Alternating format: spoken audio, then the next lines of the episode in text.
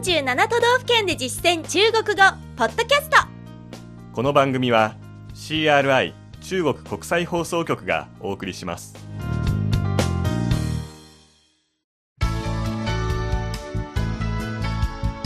大家好。皆さんこんばんは。47都道府県で実践中国語第88課です。ご案内は私超いい関東梅田健ですこの講座では日本の各都道府県で出会う中国人との会話を目標に学んでいきます。今月は滋賀県に関する内容を勉強しています。基本情報とグルメに続いて今回は滋賀の観光スポットを取り上げましょう。滋賀には琵琶湖を中心に四季折々の風景が楽しめ国宝やレジャーなどもたくさんあります。これらの内容を中国語で話せるようになりましょうでは本文を聞いてください。張さんが滋賀に来たばかりの中国人の役で私が現地に住む日本人の役です。最近去哪里玩了吗没有。天气有些凉了。有什么室内景点吗？琵琶湖博物馆。是日本最大的淡水生物水族馆，感觉不错。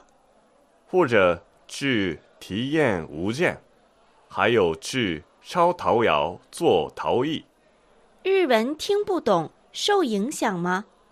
很多都有外文服務。では、今の会話を日本語で聞いてみましょう。最近どこかへ遊びに行きましたか？いいえ天気が少し冷え込んできたので何か屋内の観光スポットはありますか？琵琶湖博物館。日本最大級の淡水生物の水族館です。いい感じですねあるいは剣舞の体験。あと、穴窯へ行って陶芸をするのもいいですよ。日本語がわからないと影響がありますか？多くの場所に外国語サービスがありますよ。続いて重要な単語の確認です。最初の単語は、室内、屋内。室内室内。逆に室外は室外。室外。となります。観光スポット、景点。景点。琵琶湖博物館、琵琶湖博物館。琵琶湖博物館淡水、淡水。淡水。生物、生物。生物。水族館、水族館。水族館。剣舞、舞剑舞剑焼き物用の窯です。穴窯、烧陶窑。烧陶窑。陶芸、陶艺。陶艺。影響、影響影響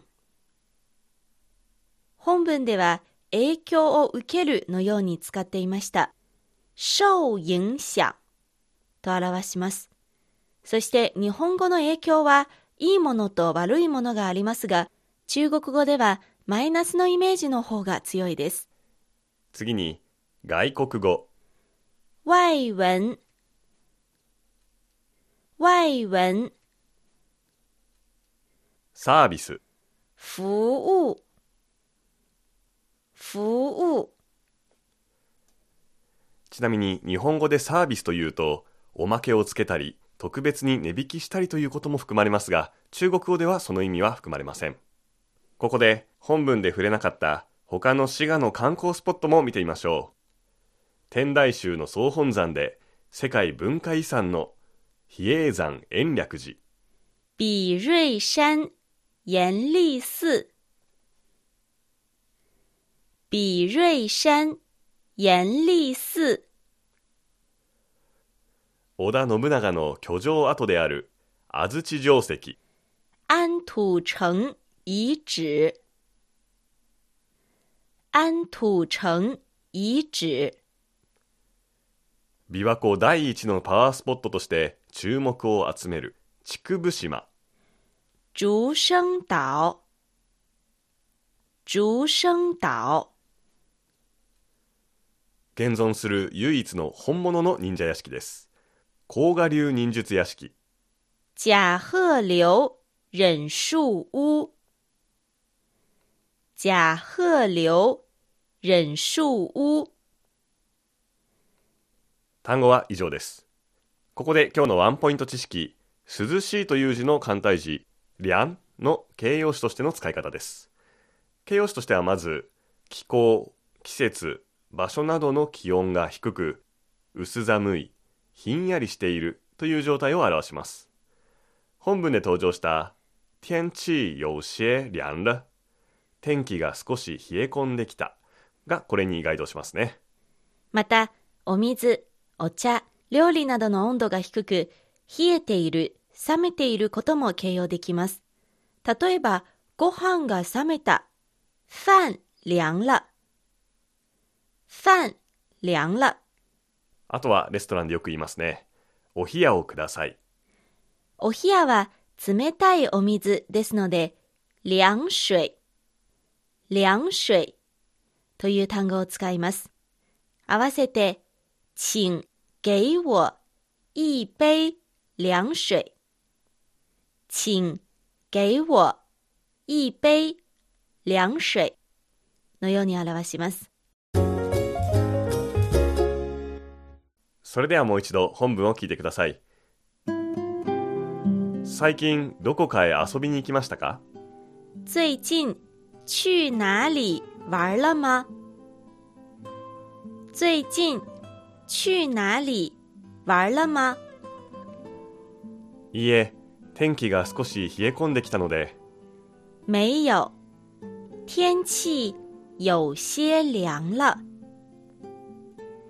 没有，天气有些凉了。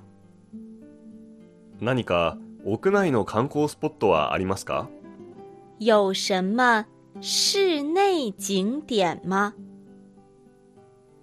有什么室内景点吗？琵琶湖博物館、琵琶湖博物馆。琵琶湖博物馆日本最大級の淡水生物の水族館です。是日本最大的淡水生物水族馆，是日本最大的淡水生物水族馆。いい感じですね。感觉不错，感觉不错，あるいは剣舞の体験、或者去体验舞剑，或者去体验舞剑，あと穴窯へ行って陶芸をするのもいいですよ。还有去烧陶窑做陶艺，还有去烧陶窑做陶艺。日本語がわからないと影響がありますか？日文听不懂，受影响吗？日文听不懂，受影响吗？多くの場所に外国語サービスがありますよ。很多都有外文服务，很多都有外文服務。今日の授業はここまでです。次回は滋賀編の総合復習です。どうぞお楽しみに。ここまでのご案内は私、張井関と。梅田健でした。再见。CRI 中国国際放送局の語学番組をお聞きいただきありがとうございます。